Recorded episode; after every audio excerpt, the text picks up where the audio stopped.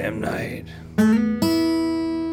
This episode of All Damn Night, I am your host, Brandon Richardson, joined as always by... resident expert, Sean. Well, this is the greatest music podcast in history, and if you've never heard us before, what we do usually is take a story from music history, and we extrapolate it, and pontificate on it, and masticate on it. Any other three syllable words, you know? Those will work. That's all I got. Okay. All right. But we also do these little things that we, funny enough, we actually got this idea from Beavis and Butthead. Concert. We watched something. That's right. I forgot about that. It's like a more intellectual or slightly less intellectual Beavis and Butthead. Yeah. So are you Beavis or are you Butthead? I think you're Beavis. I'll go with, yeah. Like I got qualities and traits of both. Yeah, I would say that for about myself as well. I think I'm like high energy, so that's the Beavis. Yeah. Part there, and you're like relaxed. Yeah. Butthead part. Yeah. So without further ado, we are going to jump into tonight's concert companion. But first, a little bit of a backstory. We're going to hop again in the time traveling Ford F-250 and King Ranch 2020 King Ranch edition, black leather seats, non-vegan, rock and roll. So hopping in there, we're taking off, and we're going to land in April 1155, or around about there. It could be 1155 to 1162 AD, on the vast steppe plains of Central Asia. Here, a baby boy is born into this stark and sparse land, son of a tribal chieftain.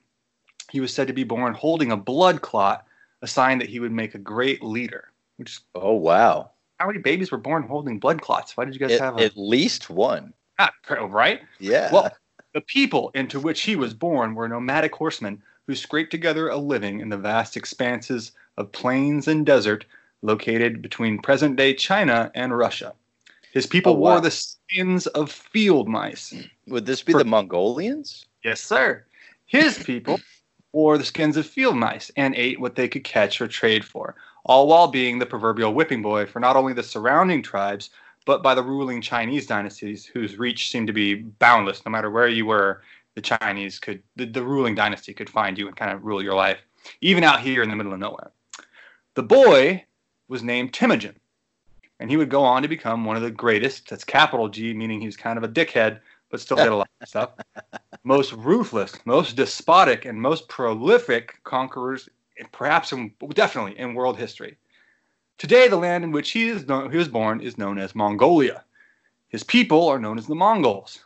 And today, Temujin is known by another name, Genghis Khan. Oh, I was going to say Timothy.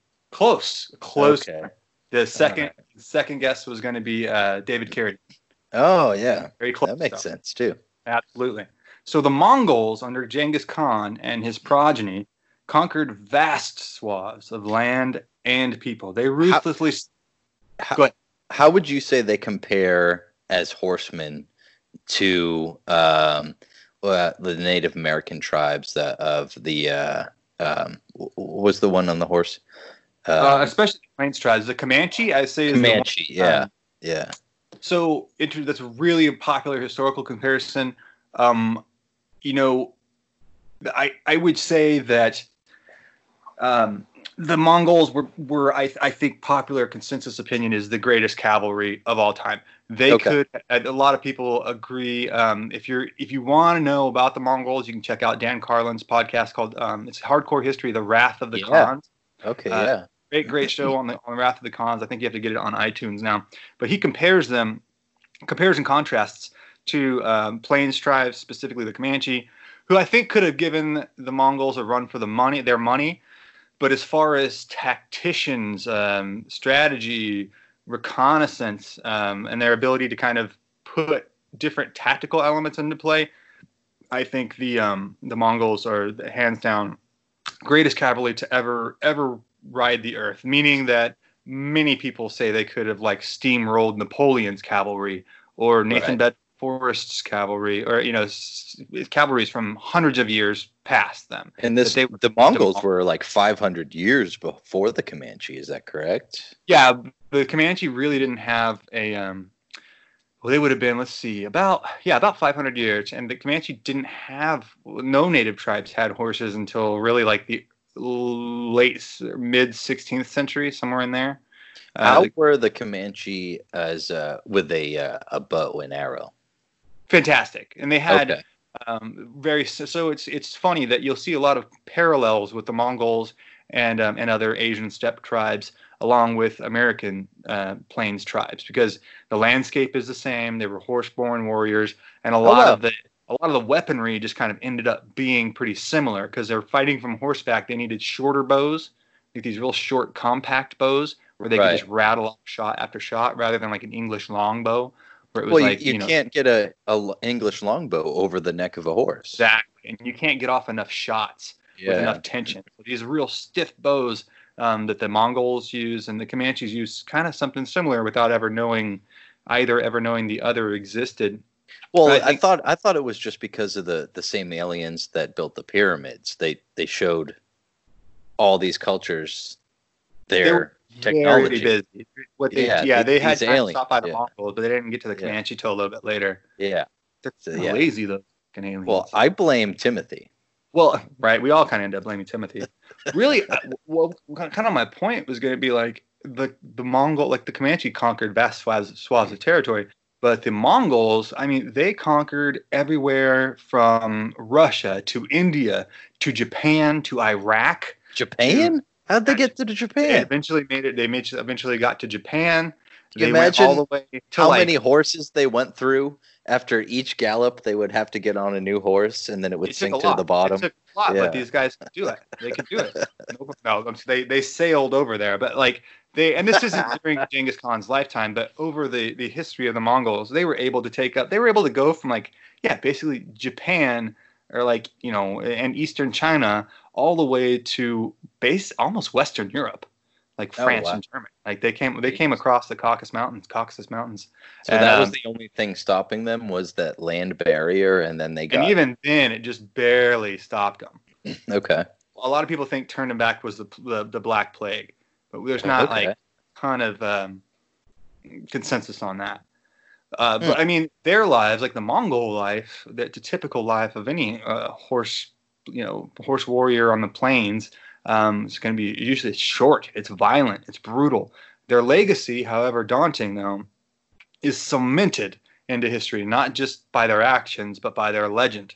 There's probably nothing in human history that stuck as much fear in as many people for as long as it did as that sight of a Mongol line of horsemen appearing on the horizon. That was the worst thing you could see for a 4,000-mile expanse of territory. Everyone was just constantly going like, oh, shit. I hope today is not the day the Mongols come. Speaking of legacy, isn't it said that Genghis Khan is the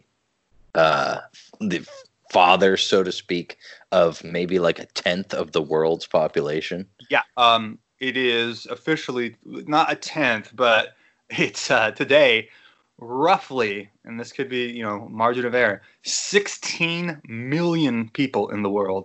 That's 0.5% of the entire world's population. In less than 1,000 years. Yeah, and they can claim direct descendants from Genghis Khan himself. That's insane. To see how another thing I thought was kind of indicative of the Mongol kind of mindset was they would go in and they would tell people before they invaded their town, listen, you saw what happened to the last place. Don't make us do that here. Really? One guy said, I don't know. I don't really think you can do that to us. And they sent him a letter and they said, listen, either you do what we say or you will have the fate of a stone dropped in water. You will simply disappear. That's pretty hardcore. These are the best pro wrestling promos I've ever heard. Imagine getting that letter. Oh my God. So they eventually caught the guy and they poured molten silver in his eyes and ears. And holy shit. Huh. He died? Really?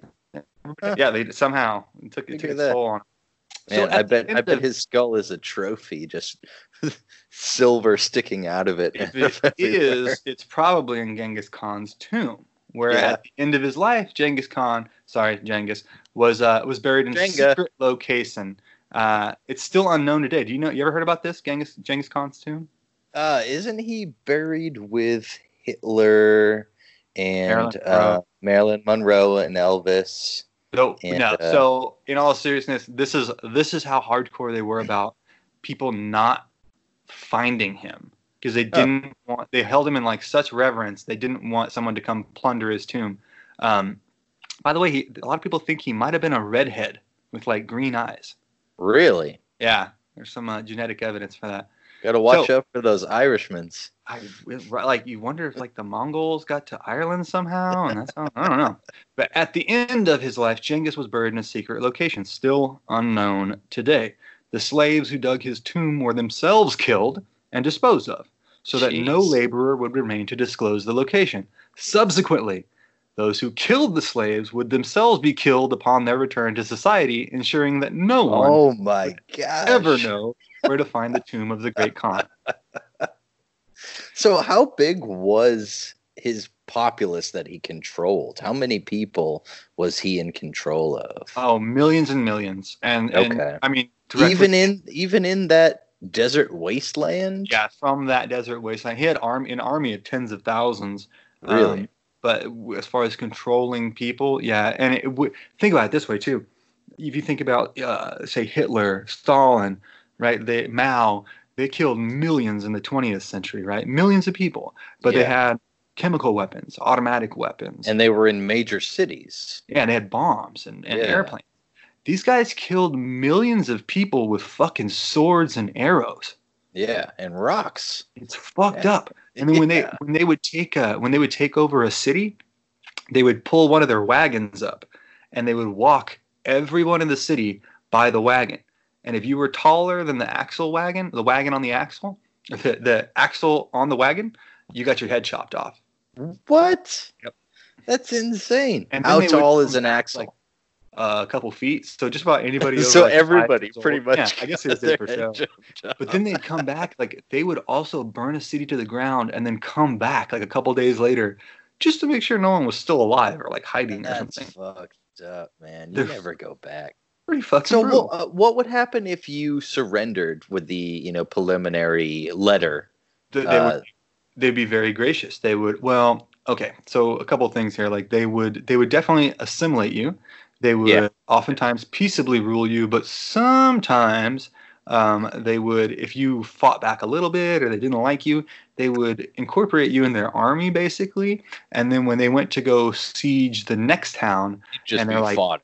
Okay. Exactly. They just put you in the front and be like, you know what, go run over there until they run out of arrows, and then we'll go. Yeah. Okay. So whether you think there's a lot of what Dan Carlin calls repair history or reparative history, where it's like it's not revisionist, it's like, because revising something doesn't have to be inherently negative, right? Like it doesn't mean that you have to you're wrong about, or that it's inaccurate what you're doing, but when you repair it to make it look a certain way, which is kind of where Genghis Khan can get a little bit, where it's like, oh, he was a great conqueror, and I mean he was, but he was also a fucking brutal man. Right. He killed a lot of fucking people. And we're not taking a stance, if you're a history nerd, on his morality or his ethical wherewithal, but whether you consider him a mastermind or a monster, he is a major top five figure in world history, and everybody knows his name too. Absolutely, they pronounce it differently, but it's usually consensus, I think, is on Genghis. Everything from the world's demographics to current international borders were influenced, if not decided, by this guy in a lot of ways. Yeah, that's pretty crazy. But that's not all. The music of the Mongols is still going strong. Okay, so they weren't all business. No. Well, the music is pretty fucking business time, dude. All right. It's pretty fucking awesome. I've been really stoked on this whole thing for a long time. Well, a lot of their instruments that they play with are, animal hide drums and two or three stringed instruments, and the melodies are like animistic a lot. They're imitating nature sounds, like wind. Really? Oh, and, wow. And water. And they do this thing. What the tonight's episode about is the technique that they use. They get tones that don't even make sense. Like they'll have two different notes coming from the same guy. Hmm. They do it through a technique called throat singing. Oh, like the monks do. Right. So there's a couple different cultures. Tibetan monks. Yeah. Right. There's the Tibetan monks are really famous for it. There's a South African tribe called the Xhosa, as Xhora. Nelson Mandela's wife, I believe, was a part of the Xhosa. Really? Context on kind of where they are and their background. And then the northern Canadian Inuit, the people generally known as, like, you know, the Eskimo tribes. Like, it's not a slur. Lots of Eskimos call themselves Eskimos. Unless you're an Eskimo, you don't want me to call you an Eskimo, then fucking write us. Or chill out. Usually the Xhosa and the Inuit are done by women.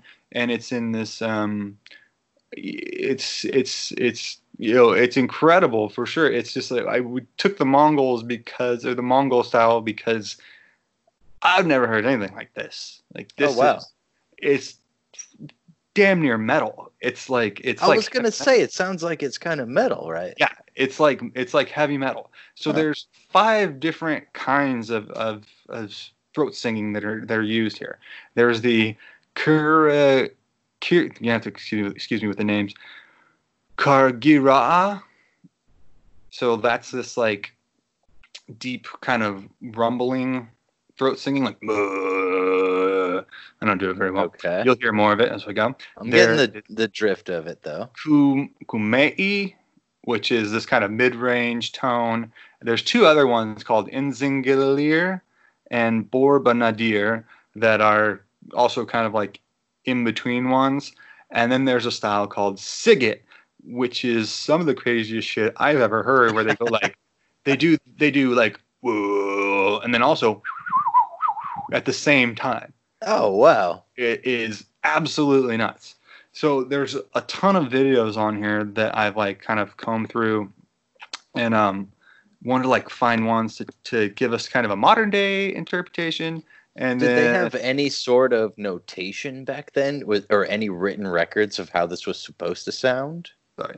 Say that one more time. Did the Mongols have any sort of records of how this was supposed to sound? Or is this just best guess? Just passed down, right? Okay. So let me, I'm going to bring up this first one here. So what we're going to do... I'm picturing the Mongols playing like the telephone game. And then it's getting passed down through generations, and now it's super heavy metal telephone game. Right. So this is gonna be like one of the trickier videos we're gonna hunt down here. But all you gotta do is YouTube throat singing.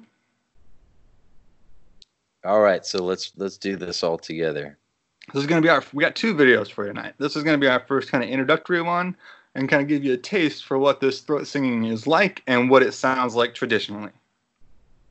So we got throat singing, okay. Okay, so you go to the second video down. It's got this crazy Mongolian or Russian writing with 5.6 million views.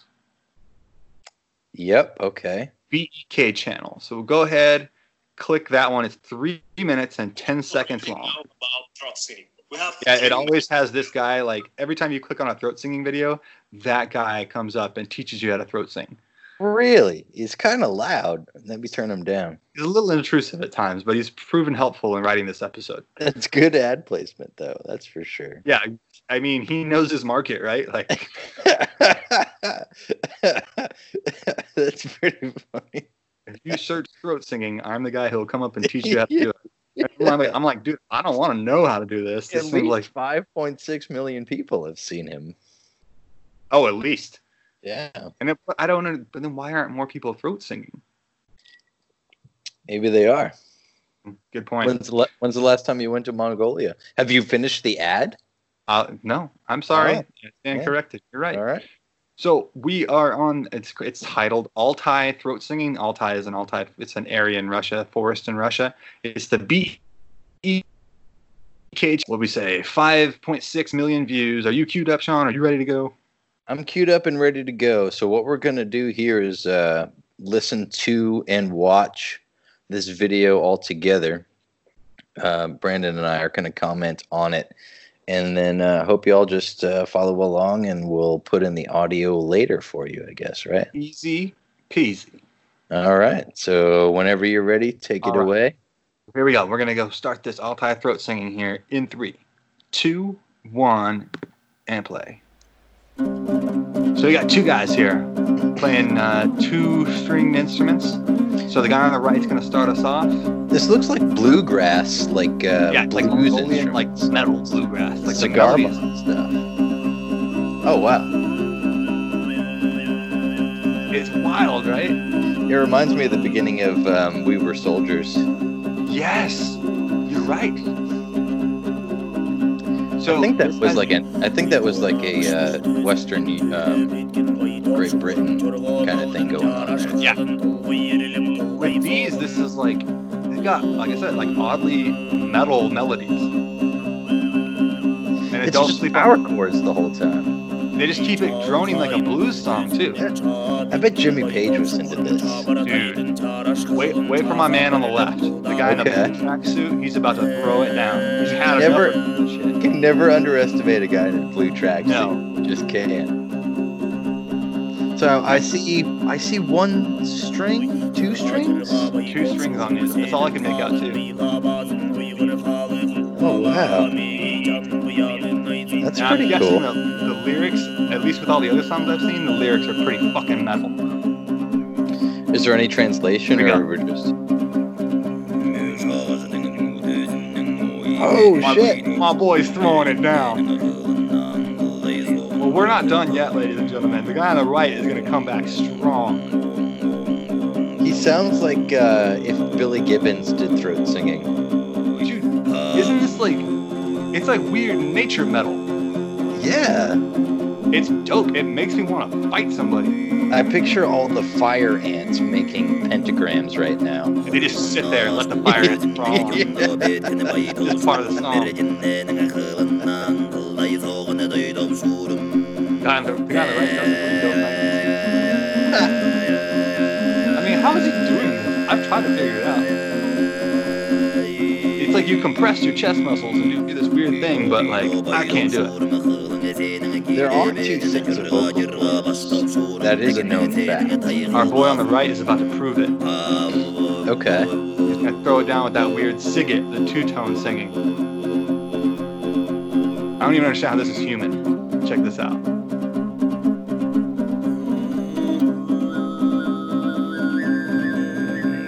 Oh, wow. What the hell's going on there? It sounds like cicadas or something. It does sound like nature. Yeah, it does, right? And a lot of the rhythms are like running horses. It's like... Yeah, galloping. Yeah. I wonder what they're talking about, though. The second song, I have the lyrics to, and they're the greatest lyrics I've ever seen. Oh, wow. This is getting me fired up, though. Dude, right? Doesn't you're just like, wait a second. It's like nature metal. Seriously. It makes me want to go, like, start a war somewhere. I want to smash things. Hell yeah, dude. Yeah, but in nature. Yeah, like natural things. Yeah. Things that need to be smashed. Like people who respond badly to cease and desist orders or... If you tell somebody you're going to take over their village and they refuse, like, those guys need to get smashed now. One thing I cannot stand when I'm going to take over someone's village and they refuse. I won't have it. No, you just can't have that, man. So it's bad for your reputation if it gets out, too. Well, I am about to show you. You got to make them disappear. Dude, they're like a rock and water, dude. They're going to disappear. And we'll find them and we'll pour molten silver in their ears and eyes, which almost seems like way more difficult to do than just killing the guy. They made a point out of it. Yeah, they were like, look, we're going to do this. Yeah. How are you going to get a fire that hot in the year 1000? Oh, they could do that. They could get it that hot. But how do you get the guy? Like, the logistics of it are very hard. How are you going to hold him down and then not burn yourself by pouring the molten silver on yourself, but then get it into his eyes and ears enough to kill him? There was a lot of people involved in this. Yeah, it's a multi-tiered process. I bet the guy had to wait quite a while. So I believe it was a very inconvenient execution. So yeah. We are going to go to the modern day incarnation of what it sounds like today. And ladies and gentlemen, if you have any kind of heart condition or a weak nervous system, then I recommend you do not watch the following video because you will get too fired up. Okay. So what we're going to look up is my new favorite band in the entire world. They're called The Who. What? But it's spelled H-U. The, T-H-E. T-H-E space H-U. H-U, okay. And we're going to look up their first song, big hit, called Wolf Totem. The official music video with 34 million views. This is factually greatest music video I've ever seen. Wolf Totem. Wolf Totem. That's incredible. This song, and it has little lyrics on subtitles. It has subtitled lyrics. The lyrics are fucking amazing. It's the most metal lyrics I've ever seen in my life. It just says, like, if tigers come, we'll fight till the end. If lions come, we'll fucking kill them all. And you're just like, oh, man. Holy shit. Like, and that's like the whole song. So I'm going to click. I'm too excited. We're going to click on the very first video that comes up when you type in The Who. Wolf Totem official music video. And they shot this in the backdrop of the Mongolian steppe with... We're going to quiet that down here. I got to go back one because YouTube sucks. All right, I'm queued up. All right. Stupid State Farm commercial.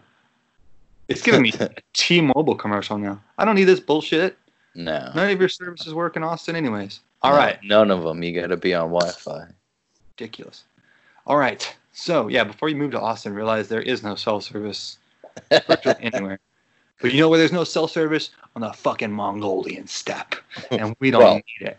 Yeah, so what exactly. They did for this music video was get a bunch of Mongolian bikers together, drive them all out in the middle of nowhere, and they just stand behind them like a big army while they play their song. Really? So how cool is that? They go from horses to steel horses. Like, dude, that's freaking exactly. Awesome. It is. Yeah.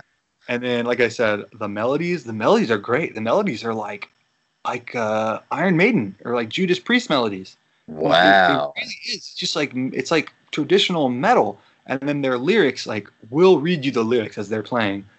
It's amazing.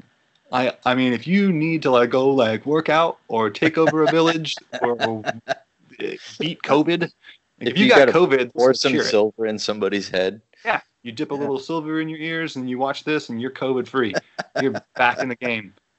This is not true, ladies and gentlemen. Don't listen. That's a full disclosure. That does not work. Just saying. It's worth a shot. So we're going to pull up The Who Wolf Totem official music video. We've got about a minute and a half intro before the song. Completely worth it. Best thing I've ever seen in my life. Sean, are you ready? Yes, sir. All right. Take it away. Count it down. Roll. 3, 2, 1. The Who. Wolf Totem. Oh, wow. What kind of crazy writing is this? So check this out. It starts off like kind of like traditional industrial. I think the Mongolian like tourist board adopted this song. This is like something you'd see before a movie. Or before a battle. Yeah. Here we go. Vast plains of Mongolia. Wow. That's where Genghis Khan grew up. I mean, there's nothing out there. And then you see this guy. That's what you don't want to see. That's what you don't want to see. A Mongol warrior coming over the horizon. It's like the South Park episode. Like, you're going to have a bad time. Yeah. Oh, that's not good. That guy looks not happy. Uh-oh. Here we go. What's he got on that steak? Is that just for ceremony? Oh, man. And then we transfer it, like you said, real horses to steel horses, baby. And then we get this industrial kind of intro. It reminds me of, what's that movie? That sound is from that movie, That's the one we saw with Benicio del Toro. Oh, Sicario. Sicario, yeah. Dude. Already the greatest thing I've ever seen. Biker gang. No, don't. So they still have Mongol warriors. Yeah. Oh, yeah. These guys are all direct descendants. But now they're a biker gang. And this is what it would have looked like. If lions come, we'll fight till the end. If lions come, we'll fight till the end. If tigers come, we'll fight and battle. Holy shit, yes. If elephants come, we'll fight in a rage. If humans come, we'll fight and obliterate. Oh, man. I've ever heard. They are certainly a proud people. Where do you even get an instrument like that? I think you gotta kill a lot of people. Yeah. It's like an electric. It's like a weapon. It's like a spear. It really does look like... That one looks like an axe. I mean, he's playing with the bow, and you know, slapping the bow against the strings. But it's like Jimmy Page. And they'll get these... They had these drone notes over the top, too. They're always like, they give you that kind of ominous feel. And they have that, that's throat singing right there, hear it? Yeah, it's kind of like that metal screaming. It's just that other register of vocals. You come as snakes will be birds and fly over you. You come as tigers, I'll face you as lions with blue mane. Wow.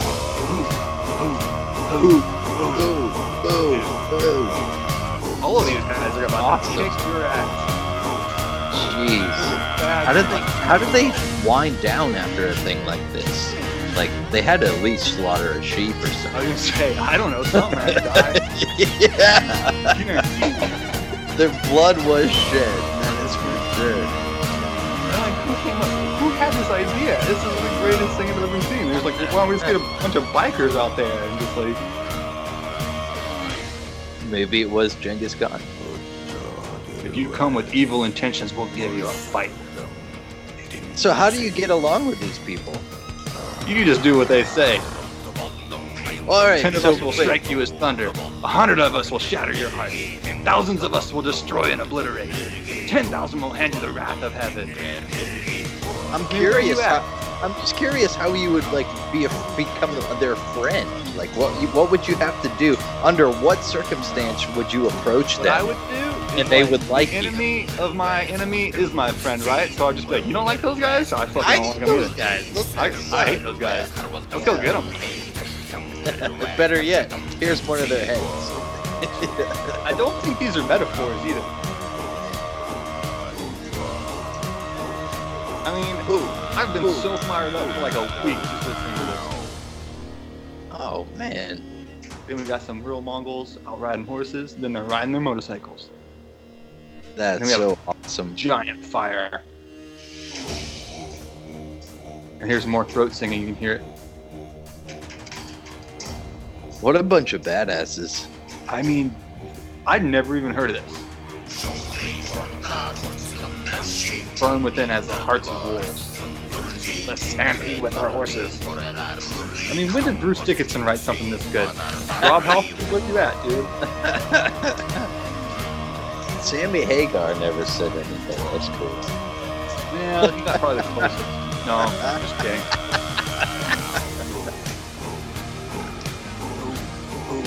Go. Yeah, I don't see these guys covering like bad motor scooter. Right.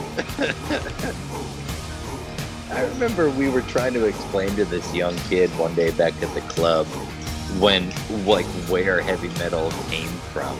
It was like, there's no way it came from Judas Priest and all those guys. Well, yeah, basically. Yeah, pretty much like, did.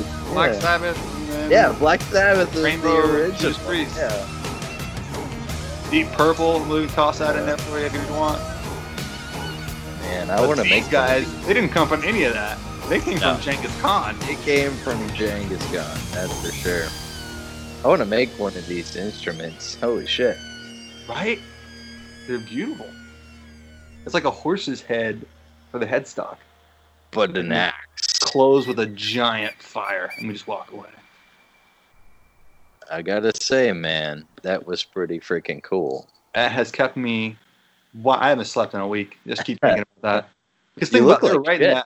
They were writing that, and they were like, "We need something for the break. Like, what are we gonna do for the bridge?" And he's like, "How about this? Ho, ho, ho, ho!" And they're like, "Fuck it, perfect. Let's give a gladiator chant." Yeah, I mean, tough to beat. So yeah, like you said, you know, that was pretty awesome, man. Dude. That was super heavy. Even I would say that the one we watched first was even more heavy, because I got the same vibe from acoustic instruments. Right. You kind of could see the evolution of it, but those guys didn't have like a fancy video or anything. It's like this is what it would have sounded like 700 years ago. And imagine being in that time and place and hearing somebody play this. You would have shit your bed. You'd be like, I think we're about to be like a stone dropped in water, fellas. I need an adult. But yeah, so and like we said, you know, they're not the only culture that does throat singing. These aren't the only, but like we said before, the Inuit cultures. I highly encourage you to check that out. The Xhosa culture. This should be kind of like a primer for your throat singing education. So check out the Inuit throat singing, the Xhosa, it's XHORA's throat singing, and the Tibetan monks throat singing. Fantastic stuff all the way around. I just thought this was the most metal version of it. This is pretty metal, man. It gets me. I dig it. Yeah, real thanks for sharing. Yeah, I had a blast writing this, and I've listened to that song, both those songs, like 1,000 times in the last week. So I'm glad you liked it. Hopefully you at home liked it. Be sure and check the video out on your own without us blabbering over it too, because it is really something else. It was cool to like be exposed to a song I'd never heard of, but 34 million other people have seen. Right. And it's probably all them bikers just watching it constantly. Cool with me. Yeah, absolutely. And it beats like the Tekashi 6ix9ine videos that I've never seen, where it's like 100 million bill. I know, you're like, well, this is disappointing. Man. These guys are just like, man, we need another 34 million to watch this. This is the greatest thing ever. I'm gonna get a steel horse and move to Mongolia. I think anyone that watches those two videos is starting to think along those lines. It seems like a good lifestyle, man. It doesn't look bad, right? Yeah. Well, at least they're not forced to wear masks. Damn right. Yeah.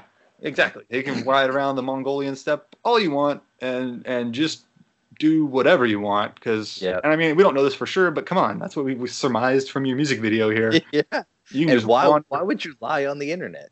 I think the number one rule of Mongolia is don't fuck with anybody. Yeah. Holy shit.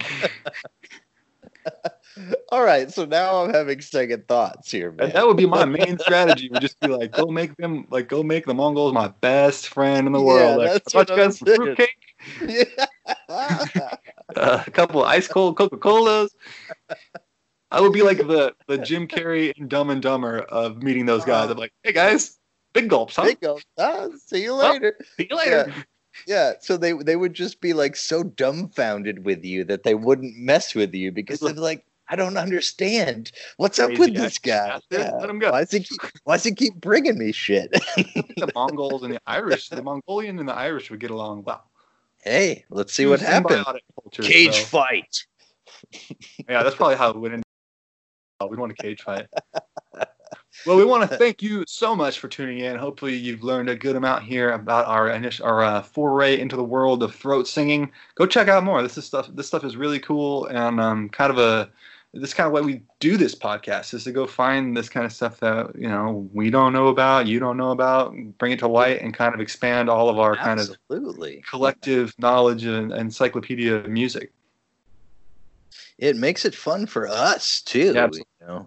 And that's how we discover things that we would never even naturally come across. So, thank you listeners for allowing us to better ourselves. You guys are the best, absolutely. And if you want some fruitcake, we got plenty of fruitcake. Email us for a recipe. AllDamnNight.com, Sean at AllDamnNight, Brandon at AllDamnNight.com. What else do we have? Instagram, alldamnnight.com, alldamnnight podcast on Instagram, alldamnnight.com, the website. There might be something I'm forgetting there, but if I'm forgetting it, I don't know. And if you can't find us, then look harder. No, just kidding. Email us. I'd like to say we have some merch coming up, maybe a couple of shirt designs. Cool. I pulled some of that stuff out of the old binder index. So we're on the come up. So big stuff coming. Yeah. And we got a cool we got a good conspiracy corner coming up. I know that. I think Sean's got some cool stuff in the works. A listener suggested conspiracy corner.